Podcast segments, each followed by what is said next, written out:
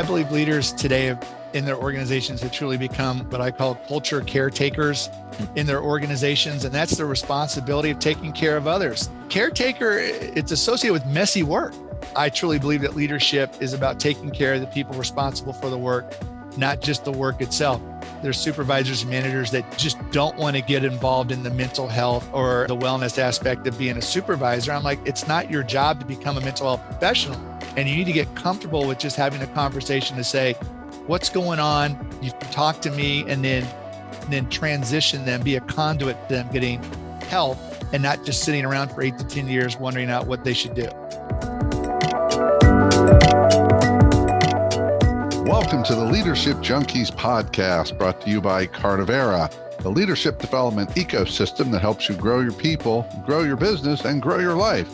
We're back here for podcast episode 116 with our very special guest, Ian Adair.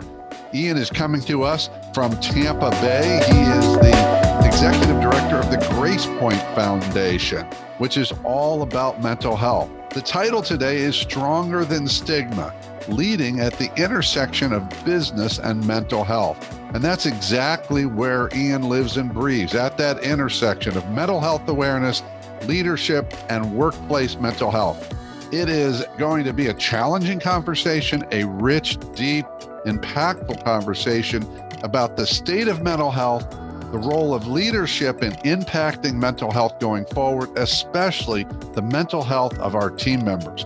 And as Ian will share, if we're not prepared to lead our people and take care of our people, support our people with their mental health challenges as well as their work challenges, it is time for a change in leadership.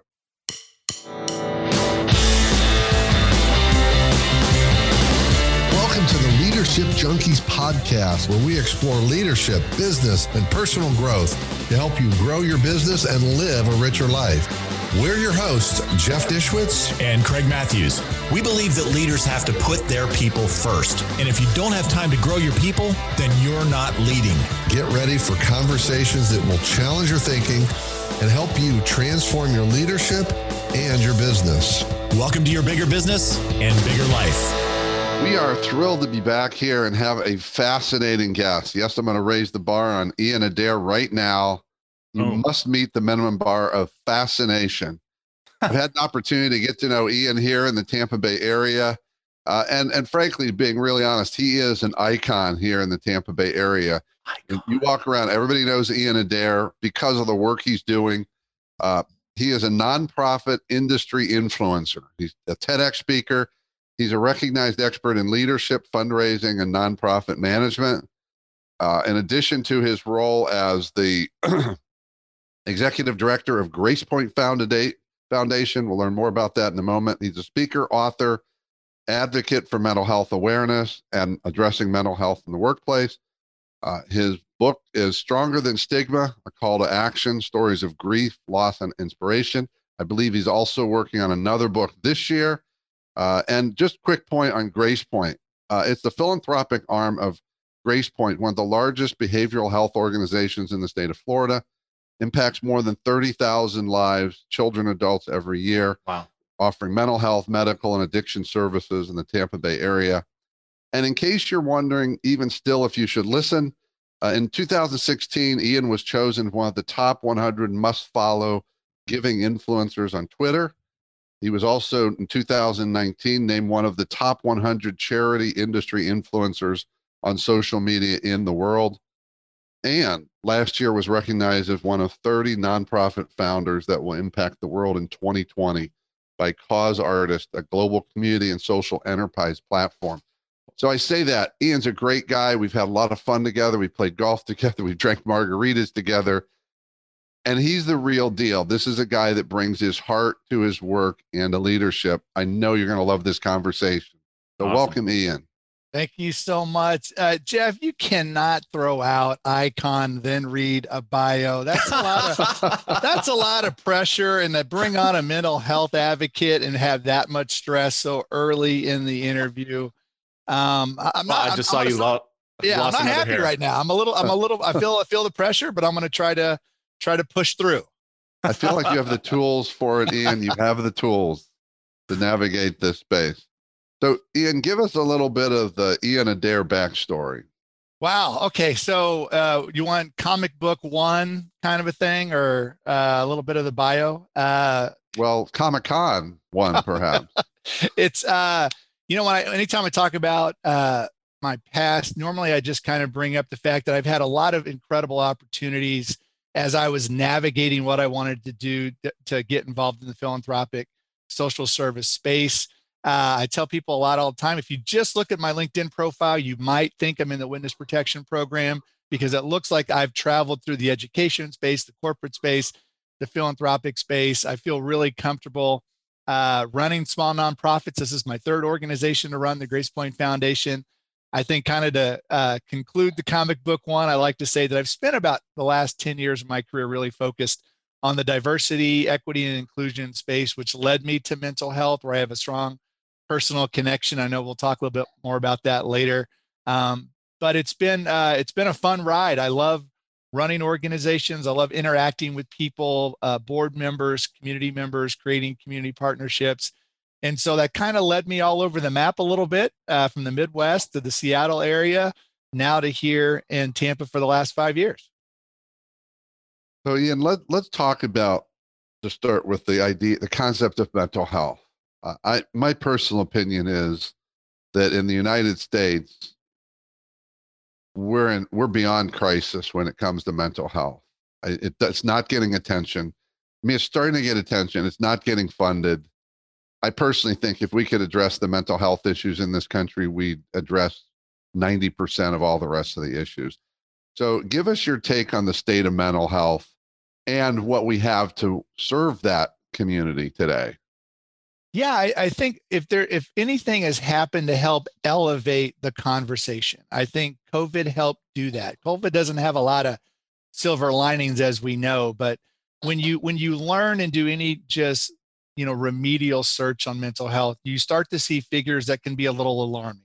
20 20 to 24 percent of the total us population is struggling with a mental health condition. One in five people uh, you know will experience a mental health condition in any given year um, the amount of money that depression and anxiety is causing loss in the workplace is over like 225 billion dollars. It's just it's it's an enormous thing but the the thing about mental health that's so disturbing is that anyone who's experiencing any kind of condition always immediately feels like they're the only one experiencing it and then they don't seek help because of that. And then we have and then we have words like stigma that get in the way of how how how perceived that issue really is uh, and how severe it is and so um, you know words like mental illness and addiction uh, suicide profound grief and loss can immediately impact and change a life forever. We just need to get into a space in this country and really all over the world where we can talk about these things and get the help we need immediately so that there's there's no difference between mental health and physical health. We take them both seriously. We understand the seriousness of both of them, and we can move forward uh, to getting the help we need. When you're talking about mental health, I I tend to have a lot of different things popping around my head as to what that actually means, and so it's I, I, would guess it's dealing with depression it's dealing with um, you know a lot of other issues how would you define that as something that can somebody can say oh i have that now i know that i need to get treatment well i think when you talk about a mental health condition it's there's a lot of things that come involved with that because whenever we experiencing anything on our own we always try to self-diagnose that's just who we are it's easy nowadays for somebody just to uh, get get on the get on your computer and try to figure out what's wrong with you.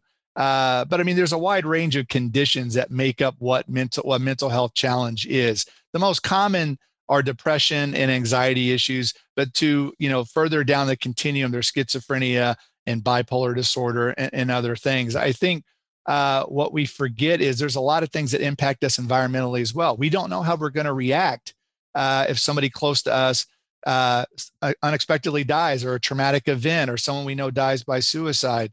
Uh, so there's a lot of things that can impact us emotionally and mentally. And that's when we talk about overall mental health and we talk about one in five will experience a mental health condition in a given year. I know a lot of people, just like probably uh, both of you, that have experienced a traumatic event and went through uh, a period of their life where they suffered from profound grief and loss. And it took them a while to come out of that, whether they had to seek counseling, whether they had to get medication, whether they had to change their environment. A lot of things can lead to getting what we what I call and what a lot of other people in the mental health profession call back on that path to wellness to where you're feeling better about yourself, back to that state where you were kind of before an incident or a traumatic a traumatic experience, um, to where you can talk about it, and then uh, in, in some cases, once you've pushed through that and got better yourself, usually you're left in a position where you want to seek out and help others that might be experiencing that same thing.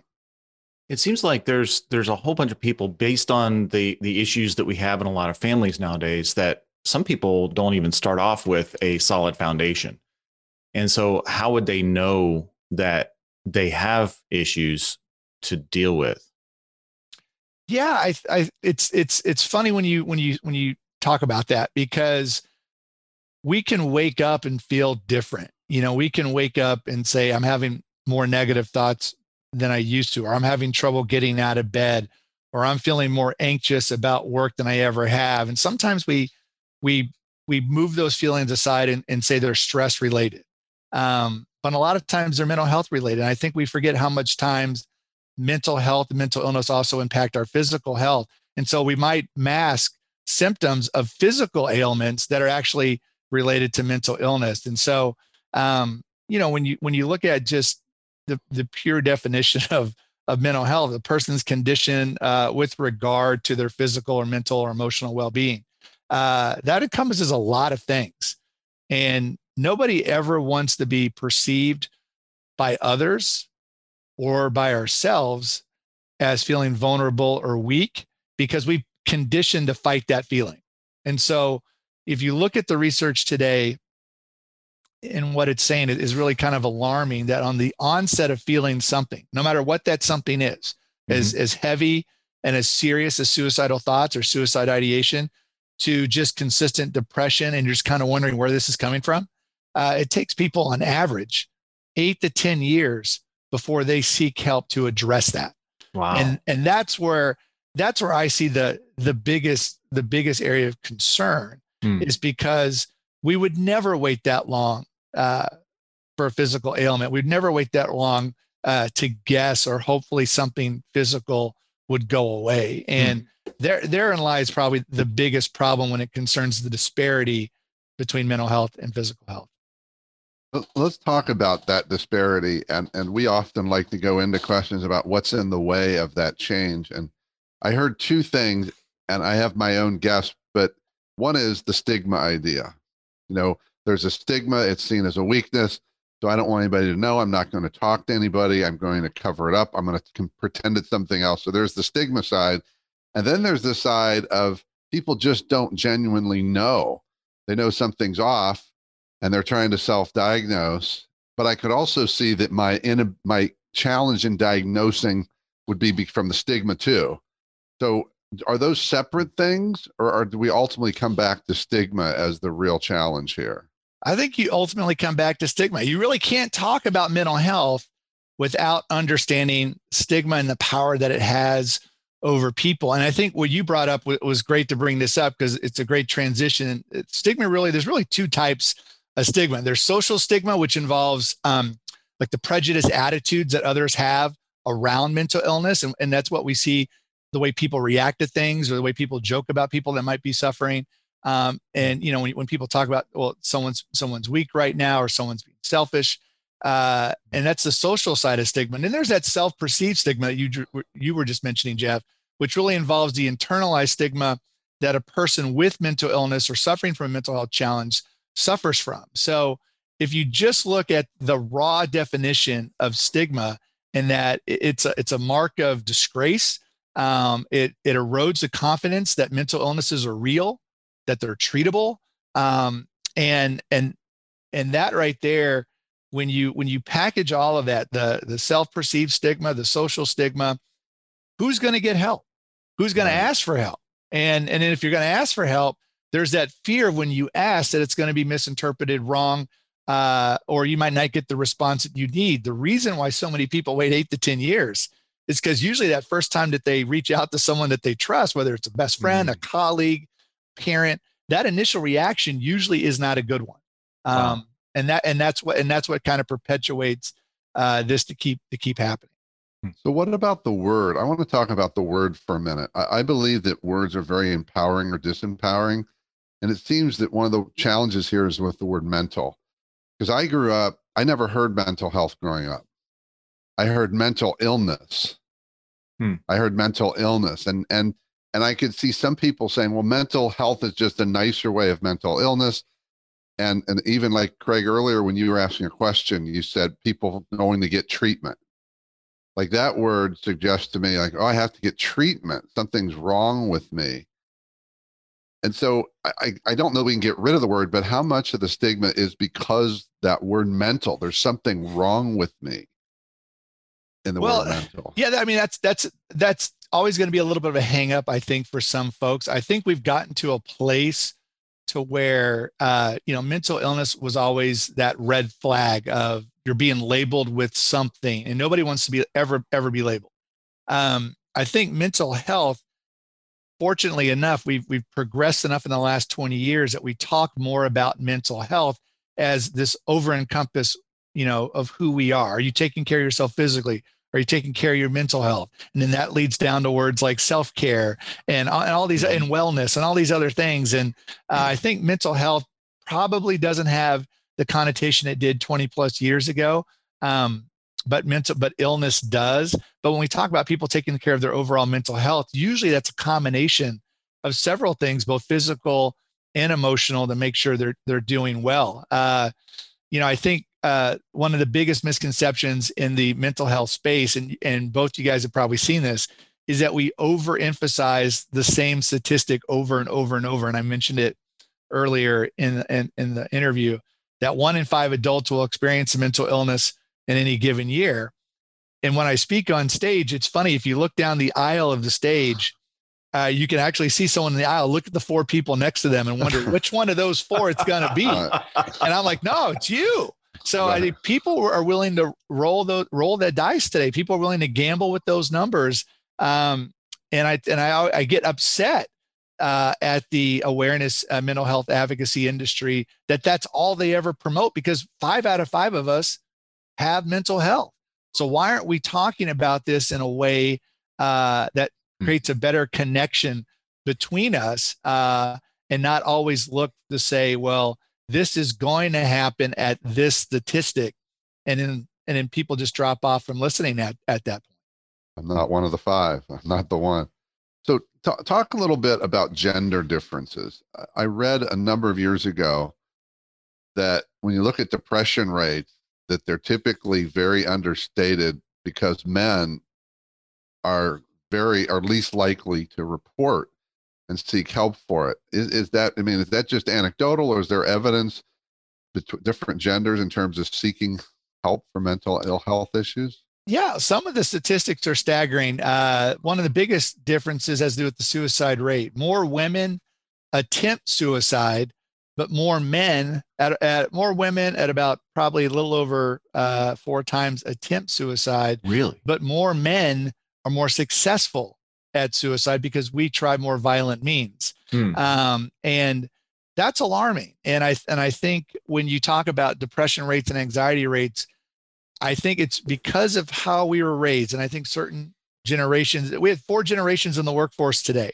So if you look at Gen Z coming right out of college, you look at the largest section of the workforce today is millennial generation. The oldest is like 38, I think. And you got X, which is the smallest, and boomers. I think if you look at Gen X and you look at baby boomers and you look at men and how we were raised in those two generations, we were not raised to disclose anything was wrong with us right. unless it was a broken bone. It's weakness. It's weakness. And it's, you know, there's toxic masculinity. Uh, there's, yeah. there's growing up being not in touch with who we are, not being able to talk about emotions, talk about feelings. Um, we see uh, the incredibly high rate of veteran suicide in this country, which is incredibly alarming. Mm. We've lost more veterans to, to suicide uh, and then we have an active combat operations. Are you serious? In, this, it's, it's this is wow. Th- these these statistics are so glaring. The show that we have to start training young men uh, and boys at an early age that it's okay to talk about when something's wrong. It's okay yeah. not to be okay. It's okay to talk to somebody when you're not feeling uh, right or when you're feeling depressed or when you're feeling anxiety. Uh, and we're starting to see that more and more. We're starting to see more younger millennials, uh, especially men, feel more open, uh, talk about and be more vulnerable when something's wrong. Uh, but we're still have a huge problem at that uh, those two generations at the at the top right now, which is baby boomers and Gen X. Hmm. Well, yeah, I mean, I I can tell you, I had a conversation probably in February of this year. I was having lunch and with a friend of mine here in Tampa, and he was talking about another friend of his, a professional, who was telling him, you know, this year, despite COVID, it's been a great year. Uh, you know, the business is actually up. Uh, I'm in a great place in my career he's going on about how great things are, but he says, I'm just terrified every day. Mm. I'm terrified. I have all this anxiety. I have all this stress, and there's no reason for me to have it. And he says to him, Maybe I'm depressed. And then he says, You know, but actually, I don't think I am because, you know, I'm still able to function. Not like it's not like I can't get out of bed. Right. And I, I think that's I think that's a, a great example. That's a huge misconception. We all know high functioning alcoholics in business and in our lives. We all know high functioning drug addicts. There is extremely high functioning uh, people that are that are dealing with mental health challenges. I mean, just just in mm. I mean, my book itself was about interviewing CEOs, executives, entrepreneurs that are extremely high functioning who have all dealt with addiction, profound grief and loss. Uh, you know, they're in active recovery. So I, I think I think the misconception is that just because you're high functioning, that nothing's wrong with you. Well, you know, there's a lot of really there's a lot of people that have kind of uh, opened our eyes to that not being true. Kate Spade was high functioning. Anthony Bourdain was high functioning. Robin Williams was high functioning. So we have to we have to forget about our professional success being some kind of deterrent to whether or not we may be depressed or, or suffering from something. In fact, you find some people in the creative realms who are more successful because of their their differences. Yeah, and and and I and and I, and I saw you searching for the word there. It, some people, I have I have I have a, a couple of friends that actually look at their recovery being their superpower, their bipolar diagnosis being their yeah. superpower. Um, you know, I think there's there's leaders uh, out there um, you know once they've once they've figured out what's going on with them and they've embraced it and they're managing it each and every day they've become more empathetic leaders yeah and and that's what we need today. We, we need people to to to express empathy with their employees uh, and to deploy gratitude and to have that understanding because that's what the workforce wants today. So when you have leaders that are doing that it's it's only makes them more successful and only makes them more high functioning. Do people differentiate between genetic, uh, genetically derived things and environmentally derived? So, for example, if uh, I my aunt had schizophrenia, um, I know people who have bipolar, and I'm I'm guessing that's more of a chemical uh, imbalance rather than you know they just suddenly got that versus environmental things like PTSD. Right. Yeah. I mean, mental health encompasses a lot of things. Uh, you know, when you look at that continuum, the largest mental health conditions out there are the anxiety disorders and sure. depression. That that's a huge group experiencing that uh, each and every day. And as you go further down the continuum at more severe diagnoses that have more chemical imbalances that require medication to function more properly, whether that's bipolar one, bipolar two, schizophrenia, uh, but they all still require a certain amount of uh, what we call management to to mm. be better, whether that's environmental management, support yeah. system. Uh, you know, I've known a lot of people with dual diagnoses that had addiction or d- disorder and uh, uh, a mental health condition. So you're always looking for what combination of therapies, whether that's uh, counseling, whether that's medication, whether that's environment, mm. whether that's self care based, that works best for you yeah. uh, to, to go on to be on your path to wellness. So, Ian, let, let's talk about the, a topic that I think people avoid even more than mental health as a category, and that's suicide. Mm. We're, we can not solve the issue here But to your point, I've had it impact friends in my life. I've had friends who it turns out were close, like very close to it. They were ideation had that it mapped out, and they and they turned the corner. Mm. Uh, and I have so many people in my life who've had that happen around them in their lives, and I've never heard someone say, "Yeah, I saw that coming." Mm. It's the opposite. I didn't see that coming. They seem to have it together. They seem to be fine. They seem to be happy. And so, I guess, what are your thoughts on maybe the need for us to have a whole different conversation about suicide? Because oh. there are some tools. I mean, I'm, I'm taking a course coming up next month called QPR. Um, familiar with QPR? I can't remember what it stands for. it's it's a training to basically educate me on what to look out for in others. Oh wow! And what to do when I see you know potential signs to give yeah. me some tools. Right. So can you speak to that? It's a big issue, but speak to that. Yeah, I you know I I tell people all the time. Uh, I am amazed that we are not talking about suicide more. Um, you look at the suicide rates in this country, just statistical alone, it's it's it's it's unbelievable. You look at the number two cause of death from you know 14 year olds to 34 year olds is suicide. The number two cause of death, uh, 35 year olds to 54 year olds is the number four cause of death. Uh, 55 plus, it's number eight cause of death. How can we have something so prevalent and not be talking about it? And that's just and that's just the the cases uh, where uh, the suicide actually happens. Uh, we're not even discussing the amount of times where there's people with multiple attempts. Uh, so it, it's to me that this is not uh, a, a, a, topic that has greater importance in our society is is completely frightening. And I think one of the reasons that is is because people think if you talk about suicide, that's going to somehow put it in somebody's head to try and attempt to die by suicide. Yeah. And that's not the case. Actually, the more you talk about it, especially to someone you think might be suffering from suicide ideation or having suicidal thoughts, the more you rationalize it with them and they actually uh, do not try to attempt suicide. So all the research is pointing that we need to talk about it more to help mm-hmm. decrease it. But the fear was always the more we talked about it, it would somehow increase uh, uh, in use. So it's that's where I think we're we're stumbling. It all comes down to what are we comfortable talking about? And what are we afraid and who are we afraid to have that conversation with? And what are we afraid those outcomes are going to be? So that's why I'm a big advocate of always finding a natural way to talk about mental health, no matter what it is. I mean, this is great. We're having this discussion in Mental Health Awareness Month, which we're in right now. But w- we need to have this discussion during the holidays when most mm, people with yeah. mental health condition are suffering the most or feel the most lonely. So there's definitely, uh, I think, suicide needs a greater uh, venue, eh, so to speak. Uh, it needs a bigger spotlight. Um, but I, I know that takes a lot of people to have to feel really comfortable with their story to be able to share those experiences. And I always say that I'm always glad when I get people to share their experiences. It took me a long time to share my personal experience with uh, depression and anxiety.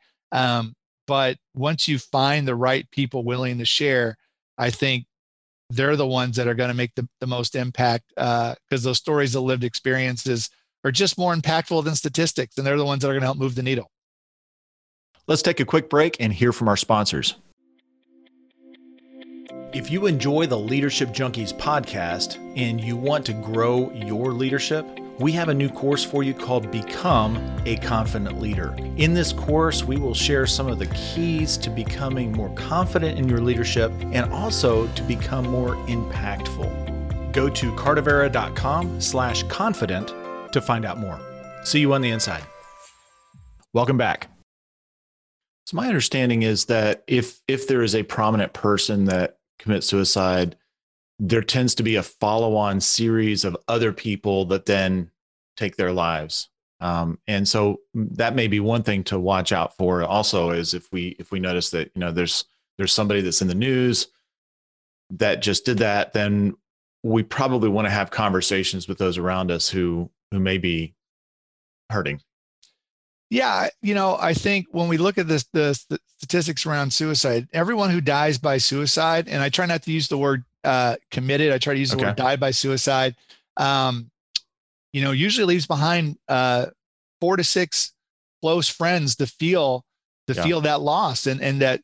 So if you're losing fifty thousand, around fifty thousand people a year to suicide, you have over uh, 250 to 300,000 people suffering from profound grief and loss, mm.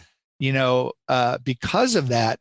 And, you know, that's what we need to talk about. These are what we call suicide survivors. Uh, they they don't know where to express their grief. They all feel, uh, and I talk to a lot of parents, and I and I work with some of these folks, and uh, they all feel a tremendous amount of guilt. They all wish yeah. they saw the signs when they when they finally get to a place where they could look back and and, and see well what was what did i miss because there's a lot of internal blame when you lose a child to suicide or a best friend to suicide oh.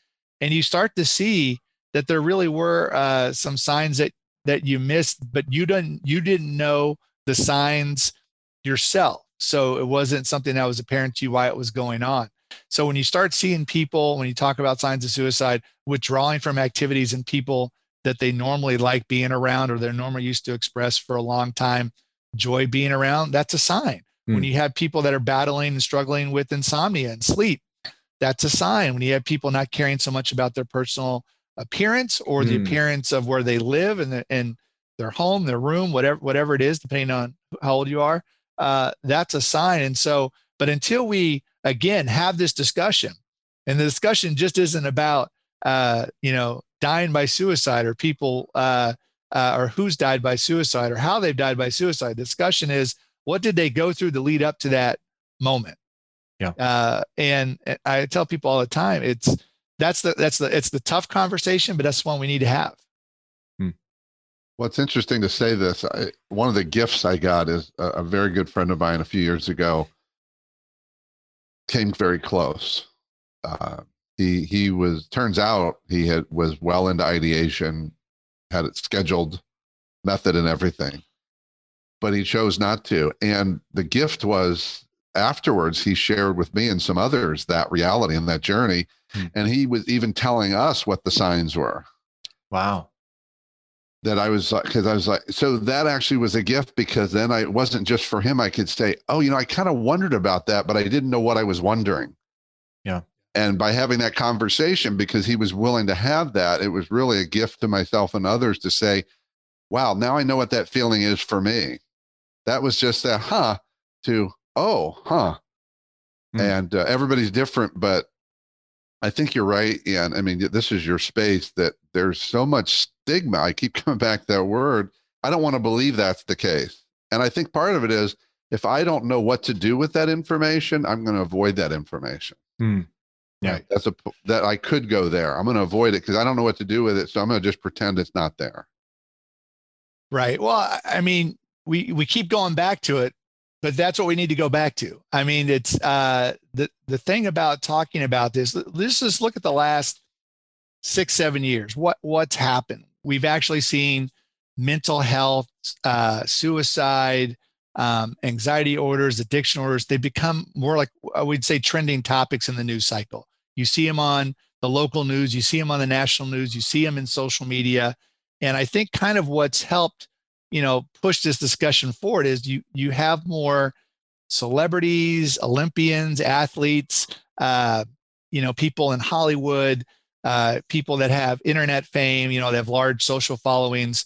They've started to come out more about their battles with addiction, uh, you know, whether it's uh, anxiety, depression but we give that we give those folks a little what I call air cover or a, uh, you know a little a little more forgiveness because um, they're under so much public scrutiny.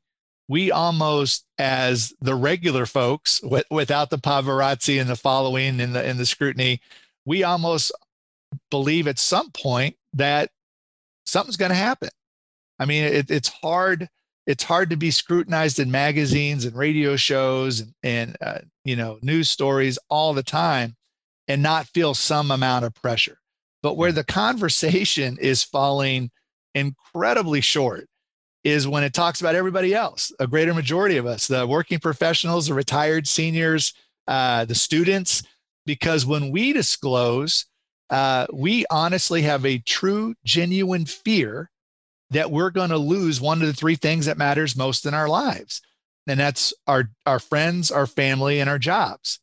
And you know disclosing a mental illness shouldn't mean uh, or an addiction shouldn't mean losing anything uh, or anyone that should be supporting you but for so many that fear is real. Uh, and so that's where we are. So you have to keep going back to to stigma. And i'm and i'm glad that professional athletes and, and performing artists are keeping the discussion further but we have to start allowing uh, that same kind of air cover same kind of empathy same kind of forgiveness to each other.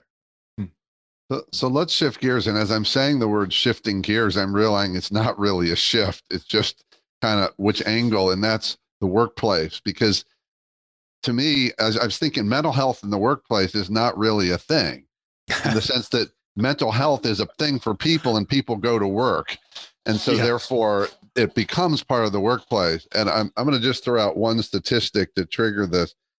I'm sure you saw this ian it was in the tampa bay business journal or maybe you didn't after our discussion but this was in march of 2021 and they were saying that uh, the risk of depression was up 145% from february of 2020 uh, the risk of anxiety order was up 80% from February of 2020. Uh, so none of that, I don't think that surprises anyone. But my question is, what are you seeing happening in the workplace to help with that? Or are you not seeing it? Because that to me is an opportunity we have in business leadership to be part of the solution. And my bias is too many leaders say, yeah. well, it sucks that people are struggling, but that's not my job. Hmm.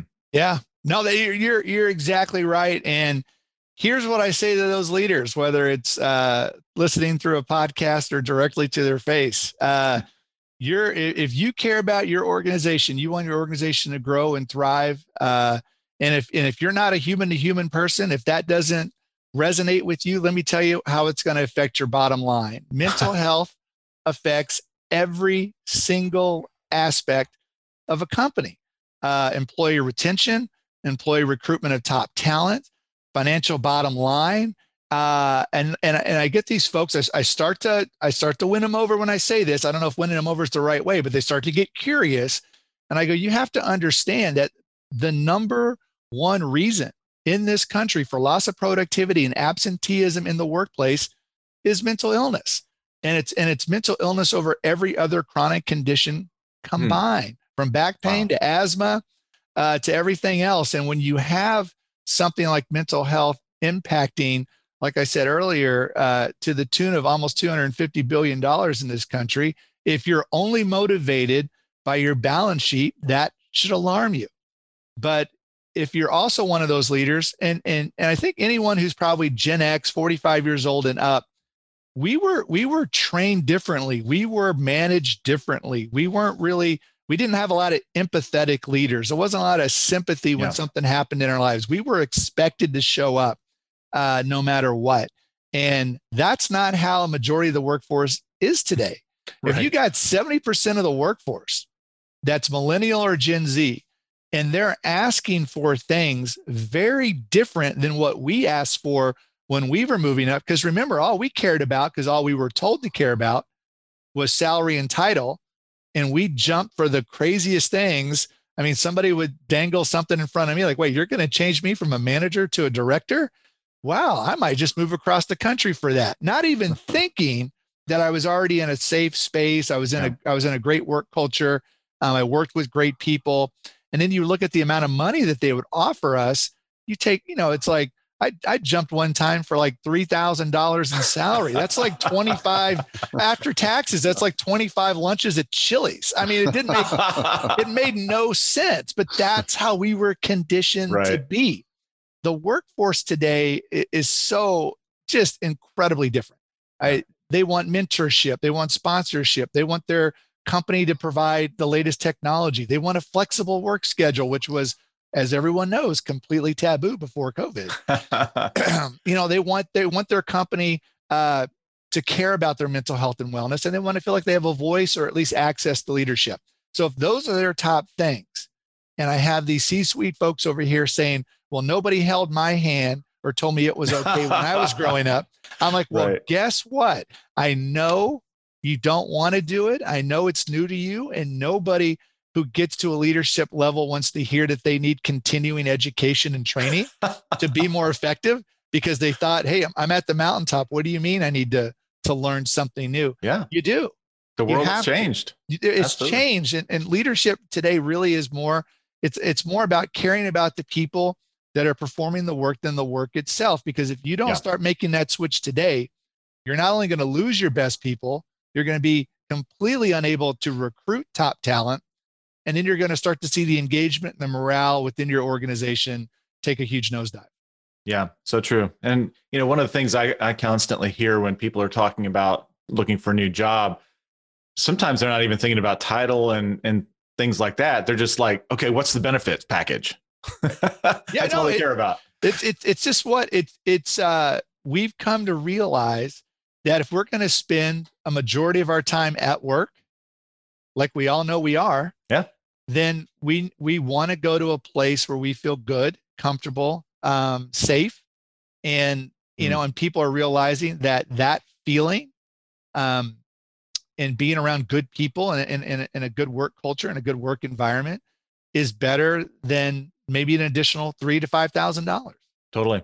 And what if what about the bullying side of things? Because it sounds like if we're in an environment where maybe we bring up something that we go on something that's happening in our lives, you know, maybe I'm I'm uh, dealing with depression right now or whatever it is, then you know we mention something and then somebody else just you know through bullying is is now talking about me, you know, either in front of me or behind me, somehow undermining me.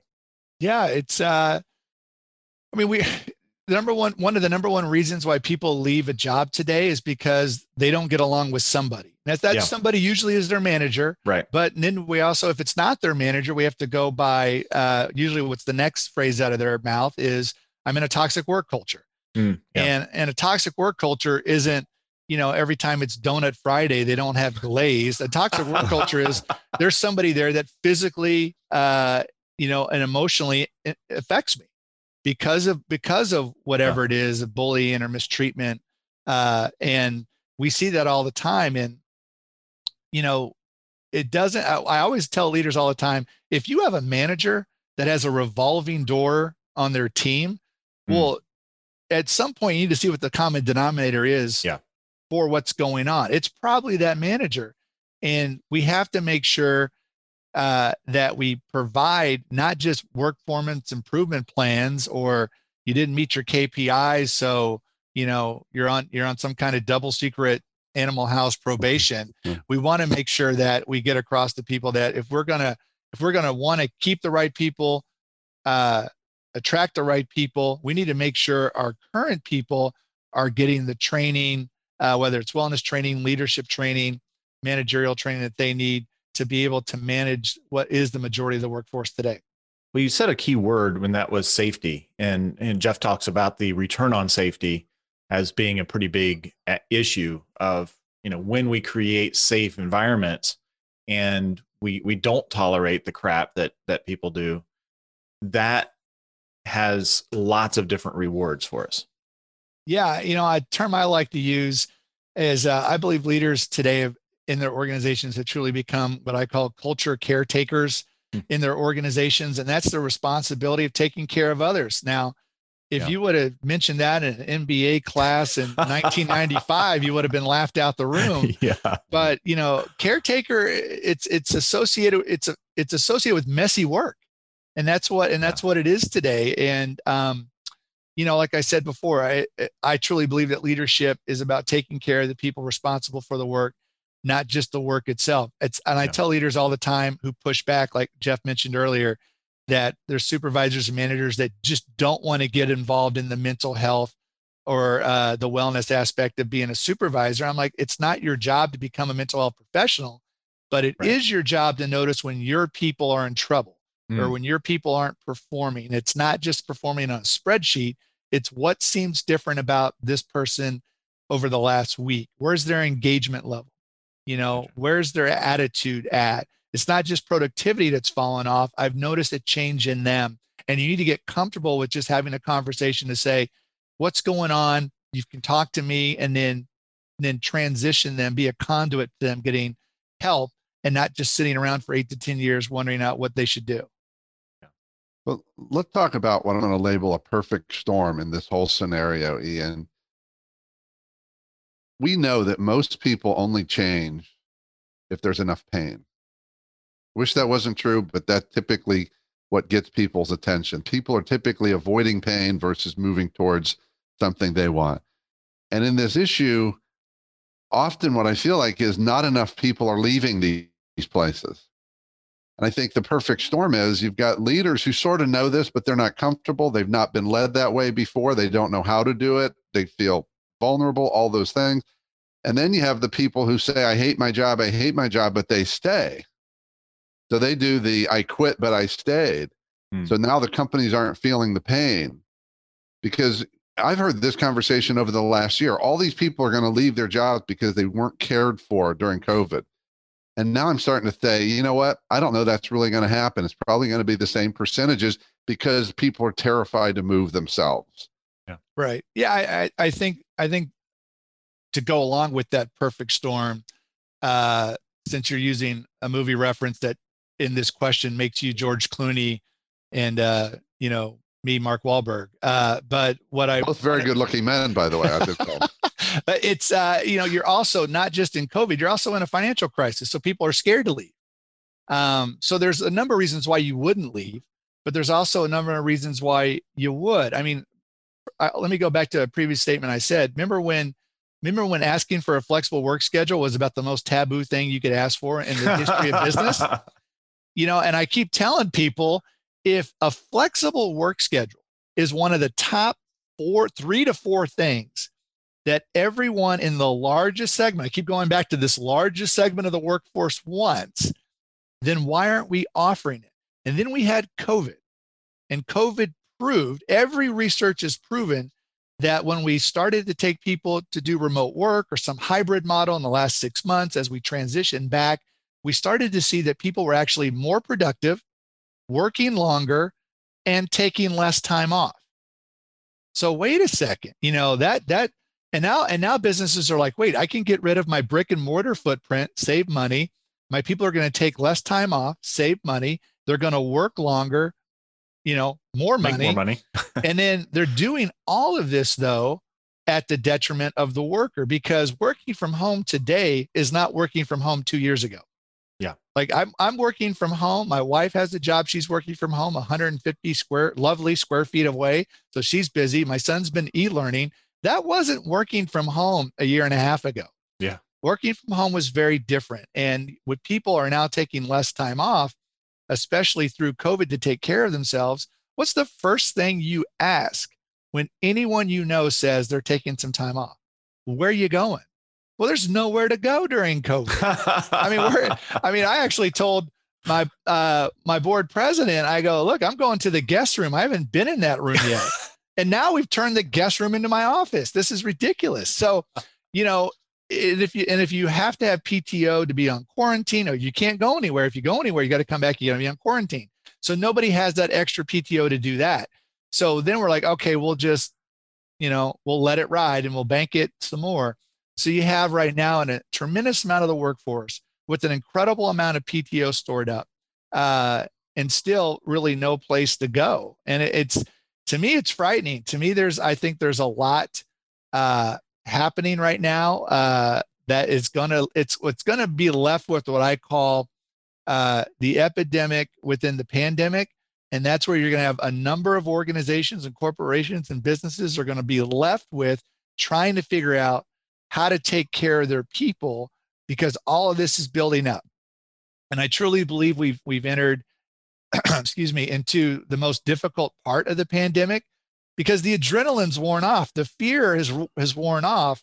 Uh, but the crisis, uh, even though it's subsiding, there's still a number of challenges that remain. Uh, and and right now, the big thing is who's transitioning back to work, whose organizations have you know sh- shrunk their footprint and want to do a you know, a hybrid model. Who's saying, well, go ahead and just stay stay at home. That's working so well for us. Well, that's not working so well for everybody. That's true. Uh, so there's a lot of that going on. Wow. Boy, you just I I don't know if you intended it to, but you just hit me with um, a huge issue that, and I'll give you two extremes. So I just heard last week, a huge organization, I won't name it. I'm talking about billion dollar plus that they're trying to figure out what to do to bring people back. And what they did was the CEO, without any counsel from any of his reports, none, decided it was going to be um, four days a week in the office. Ouch. Starting this fall, and you can work remotely one day a week. Brought his reports in, said, Here's what I've decided. There's not going to be a discussion. I know some of you don't like it. This is what it is. We're not discussing anymore. So, this is to me way over here, this extreme. The other extreme, which you just hit on, is a lot of people, workers, are saying, I want more freedom. I want the flexibility, even though some of them don't because they're feeling isolated, mental health issue.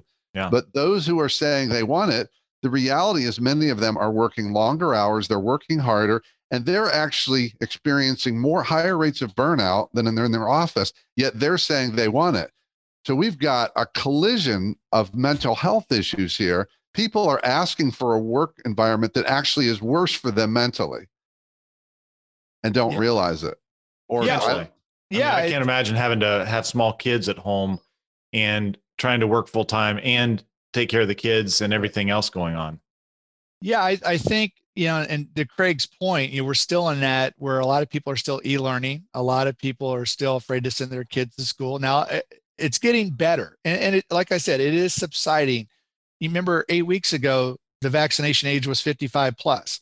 Now it's 12 plus. Mm. So people are, we're moving to a place where people are going to get more comfortable being in, in, in spaces together.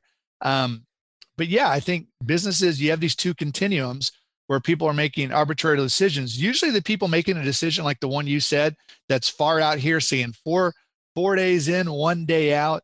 Those are the leaders that to them that is progressive. To them that is work that is a flexible work schedule because they're trying to say okay, you know, I, I'm I'm I'm going to go out on a limb and probably guess that person is uh, over over 50. But, um, But it's uh you know, bingo. it's uh, probably, probably over probably closer to 60 but the the thing about it is uh they're going to be surprised how many people are going to be like oh okay well now that i start to see all these other companies what they're doing Yep. uh i'm going to go over here because they want, they want that flexibility they want that Yeah. flexibility you just can't ignore and I, I get in trouble saying this at nonprofit conferences all the time because we're the we're the worst i mean it's easier to change history than a history book about nonprofit management. wow. Uh, we're the worst about it because most of the people leading organizations today are so traditional. I know CEOs and executive directors that refused to leave their office during COVID. Like they were the only ones in the building because that's their mentality. They're like, no, I'm not going anywhere. Everyone else can work from home and socially distance. I'm not going anywhere. By the way, 10 out of 10 of them got COVID. But uh, the other part about that is that meant nothing. That did nothing. That that that was no leadership to their to their people. Yeah. Uh, you know, and, and I and I challenge them when they get upset when I talk to them about this. I go, as soon as you can find the white paper that shows me the organization, corporate and or nonprofit that went bankrupt because of a flexible work schedule, I'll stop talking about it. Right. But if you want your company to grow, if you want your company to to be progressive and to do all these big things and to, and to reach your strategic plan, you got to be willing to work with uh you know a workforce that does things a little bit differently. And it's But- not that it's not that they're lazy because they'll work till three in the morning Right. when you're in bed by 9 p.m. I think one of the key parts here is if you want great people, what are they asking for? Is it is it that the majority of people who are high performers are they wanting to work from home or is it a mix?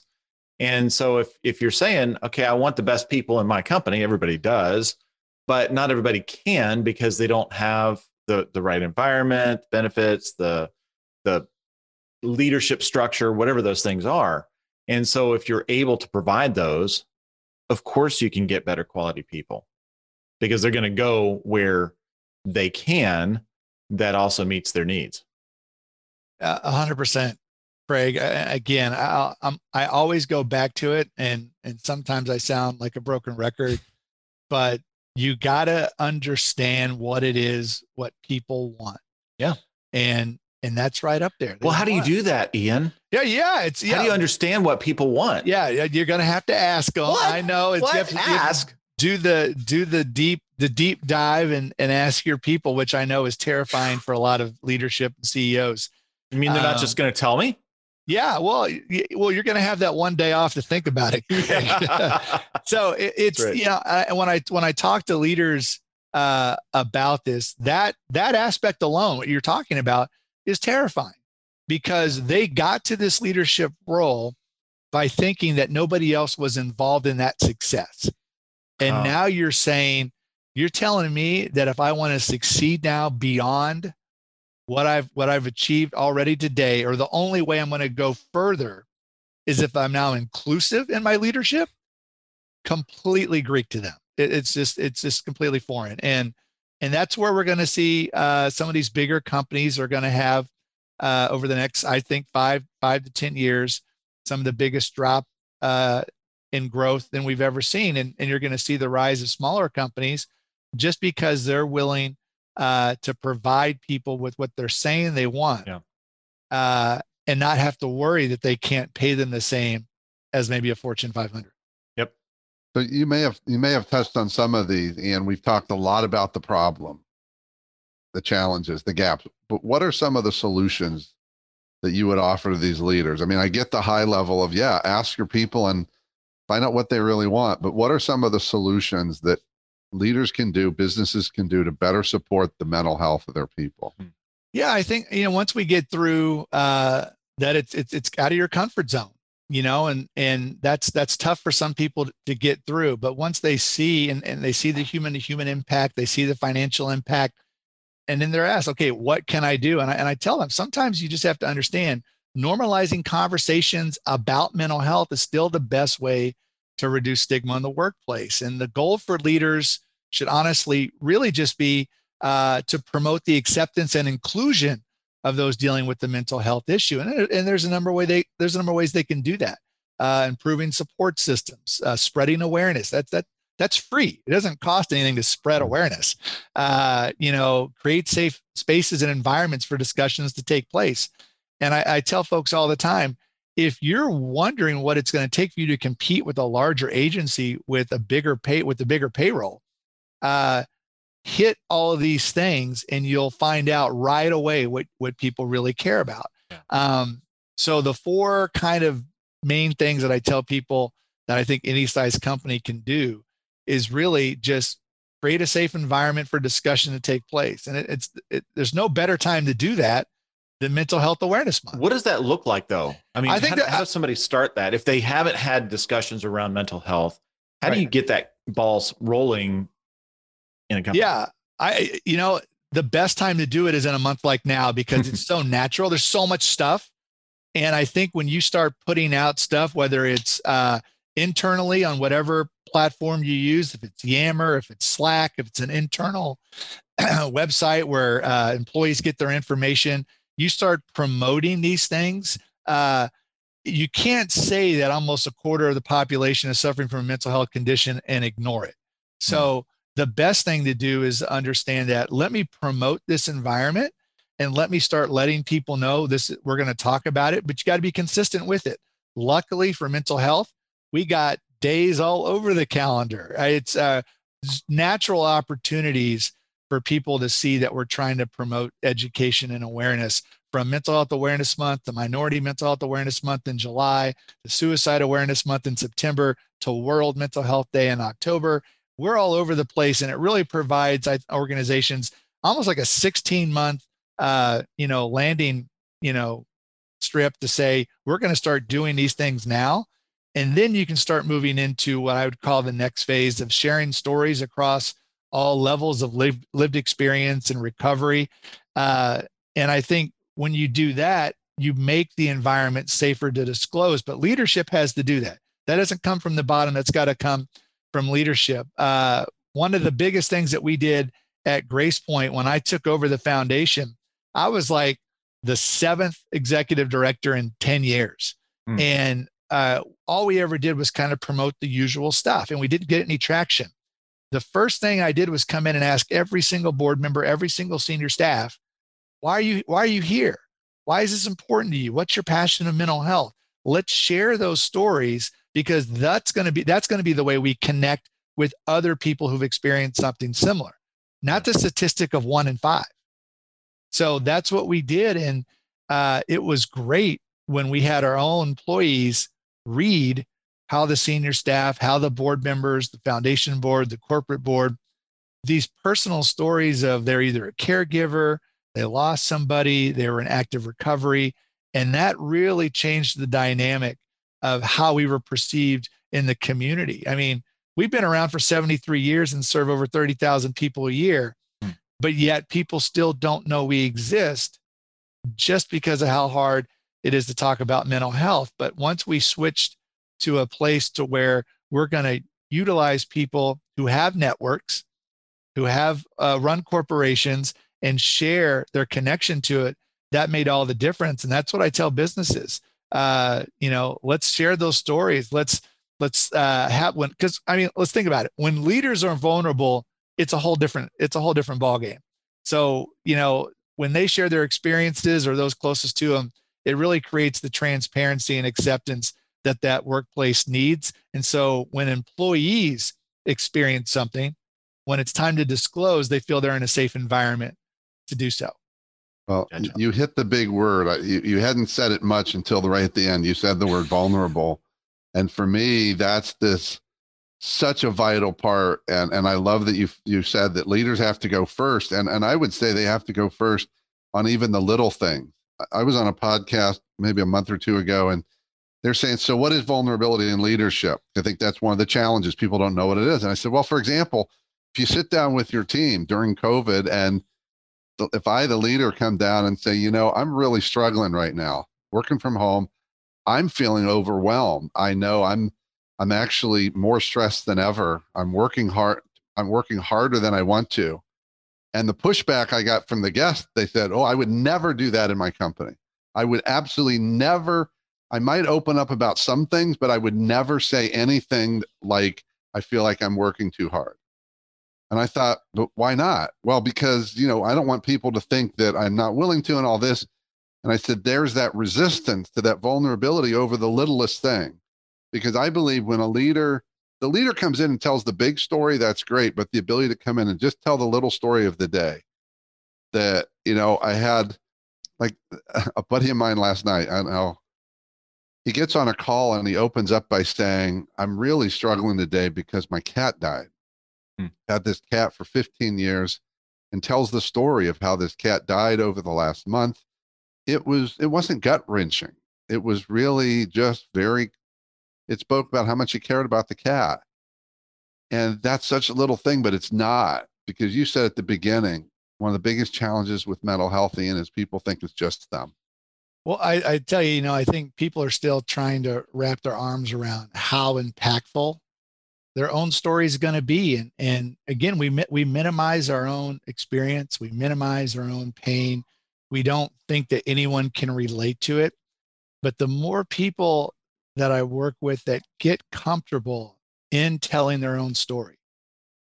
They are incredibly, almost overwhelmingly surprised how many people come up to them afterwards and either thank them for doing that, mm-hmm. uh, share a similar experience that they went through, um, you know, and it, it's almost it's almost completely positive. And and people, I tell people all the time, you know, let's think about it. Stories really have the ability uh, to impact us on a profound level, and especially when we feel a strong connection to the storyteller. But they're also the common ground that allow us to communicate and overcome our differences, and uh, so we can better understand uh, not just each other, but uh, but ourselves. And I think uh, you don't feel that until you get to a place where you can share your story.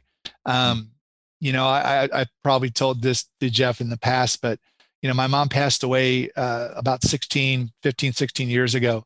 Mm. And and she lived with mental illness, and she also had a, a tremendous amount of health issues, physical health issues, cancer a few times, diabetes, and some other things. And uh, so while she's going through all this as a caretaker, I'm not going to tell her what I'm experiencing. Uh, and I battled depression and anxiety for a long time. And she died, never knew I was struggling hmm. until I got to a place and I had some mentors and a couple of friends that said, you know, we feel that you might feel better uh, if you if you talk to other people that are experiencing that. And that was around, you know, 37, 38, 39 years old. And uh, now I'll be 47 in a couple weeks and I haven't shut up. So uh, I think once you get to that place, and it, and it can be uh, exhausting sometimes reliving traumatic experiences and stuff like that. But I think most people that get to that place where they can share are, are overwhelmed with the response that encourages others to share. And that just keeps cascading outward. And I think when leadership and organizations do that, they will find uh, there will be a difference in how their employees react to them. There'll be a difference in how employees feel uh, yeah. safe at work. Uh, there'll be a difference in maybe uh, morale and engagement and loyalty. And these are all things that we want to create the environment that we want to work in uh, for a considerable period of time. Yeah, and the leaders have to go first. Always. Yeah. So, so uh, we we got to honor time here, Ian. But I really want to ask this question, and we'll decide. Uh, I just it's coming up for me one of the challenges I see in this topic is that culturally and personally, when I see someone in pain, I want to stop their pain. Um, and I've learned over the years that trying to comfort people is not my job. And that it doesn't mean I'm not going to support them, but there's a natural reaction, which is very loving to make the pain go away. And I think as that actually is harming us. It's very loving, but that it's creating situations where I'm going to pretend I don't see what's going on. I'm not going to acknowledge that you're really hurting. I'm just going to make your hurt go away in the moment and say nice things to you and say, hey, it's okay, which is not to mean that that's bad, but what you know, what role is this playing in our views of mental health and our conversations? That innate desire we have to comfort the pain away versus supporting people to get help with the pain. Hmm.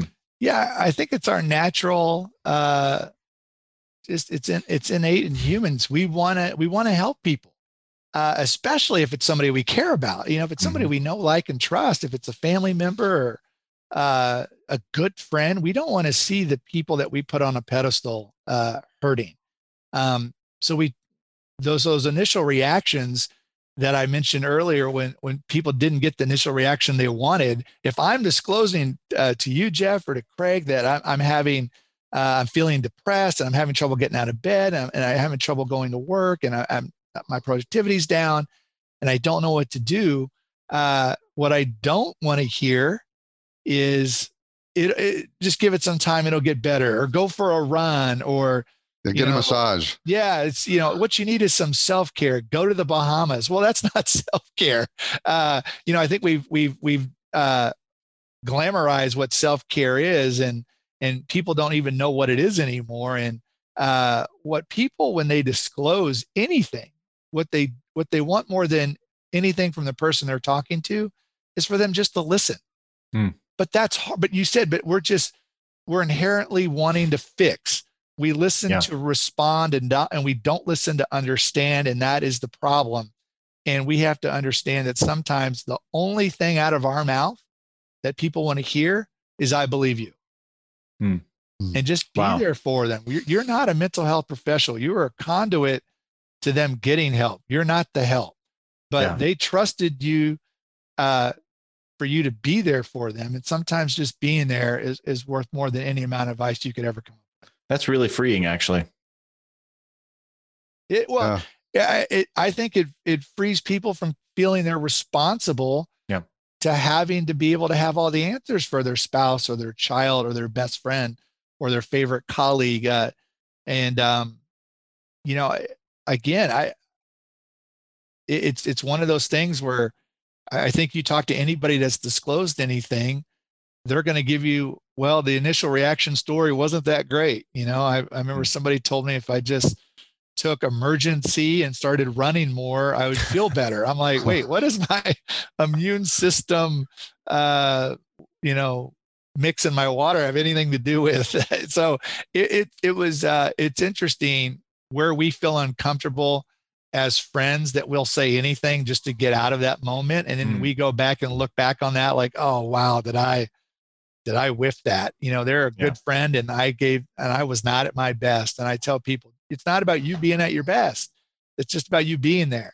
Uh, and mm. that's what somebody who's who's suffering from anything just wants. They just they just want to know that somebody's there with them, so they're not alone anymore. Great point. Wow. Well, th- thank you, Ian, and thanks for all that you shared.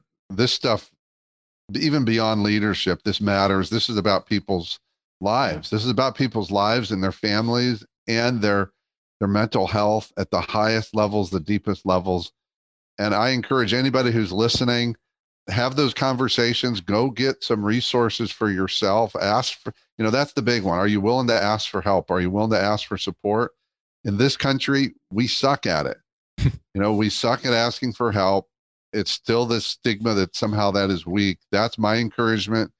Um, and go to that place, wherever it is, uh, that you can find that someone to just listen and uh, um, and I get that it's scary. It needs to be brought in the light. I've said that over and over. Thank you for bringing more light to it, more wisdom, Ian. Thanks for the work you do. Uh, I do want to give you a chance here. We always let our guests promote anything or highlight anything going on for you in your world. What is that? Wow, it's uh, you know, it's just so much going on right now. I'm I'm excited to be in this space. I, I end almost every time I talk to anybody with uh, with just by saying that talking about mental health today isn't just a moment. Talking about mental health today is a movement. Mm. And if you're a leader in an organization and, and, and that just seems completely ludicrous to you or, or, or unnatural, um, I, I just beg you to please listen and understand why it's so important. Um, you know, I, I've been very fortunate in the last nine months that to have a book published where it's just we're storytelling and we're not painting stigma with a broad brush. We're talking about uh, how people uh, have taken uh, ordinary people have taken an extraordinary experience or traumatic experience uh, and been honest about how they moved forward in their path to wellness and now what are they doing to help others and serve others and move this conversation forward and that's what we have to do and that's what I'm excited to do. And I appreciate uh, you both for allowing me to be on your platform to continue to do that uh, because that's what needs to happen. Thanks for enlightening us uh, and and our listeners because it it uh, I definitely came away with a, a, much richer understanding of what's what's going on. So Ian, what's the best way for people to connect with you? Easiest way uh, is probably social media, Twitter or Instagram at Ian M. Adair, I A N M A D A I R. Uh, I had to put the M in there uh, because there's a famous uh, magician in Canada that stole my social media thunder 11 years ago when I jumped on. Uh, it's I'm I'm glad to say now that uh, my social media presence squashes his, but uh, he has since disappeared. but it's um, it's I tell people all the time it's, it's probably inappropriate uh, if you somehow got my phone number to text me after seven o'clock because I'm, I'm, I'm a family person. But if you DM me and Instagram or, or Twitter at one in the morning, I'll probably respond because I, I've I have trouble sleeping. so I, I, usually do a lot of my work at that point, but uh, it, it's easy to, to find out more about mental health. I do mostly about mental health, mostly about leadership, nonprofit management uh, is through those platforms and happy to connect with anybody uh, that's looking to start something in their own organization or just has questions um, or how they feel like how they can get plugged in to help others, happy to help steer you in the right direction. Awesome. Well, thanks, Ian. And we always wrap up with a, a question, and the, uh, I'll give you this one today. What's the book? What's the book that people need to read? Oh wow, the the book. Okay, the book that I love, and and I hope maybe you guys have heard of it. It's called "Oh Great One." by David Novak. uh, CEO of Yum Brand Foods. Um, he's written a, another book. Uh, oh, it's called uh, Taking People with You. And Oh Great One really is about uh, the 10 principles of recognition and showing general, showing and expressing and deploying gratitude and encouragement and inspiration in your organizations and the power recognition can have in turning organizations around. And we're coming out of COVID right now. Um, it, this was the book that grounded the recognition program. We started at Gracepoint one month prior to COVID. And once you're going through a, a hard time, especially in the mental health space, uh, and you see a lot over the last 14 months, morale was low, um, engagement was low, and we deployed a recognition program. We went all in on it, abandoned our old employee of the month program because it's hard to have an employee of the month when you have 620 employees. and now we recognize uh, 10 to 20 people a month and it's just that power of recognition and hmm. seeing your colleagues get uh, actually recognized and rewarded for their good work and that encourages you to do good work and it's been uh, it's been a game changer for us on our campus i know it's been a game changer for other people it's a short read it's a great listen on audible uh, so check out oh great one um, just about the awesome power of recognition in an organization hmm. Well, thanks, Ian. Thanks for that and all you brought today and uh, all the work you do in the world. Thank you so much. I enjoyed it. Thank you both.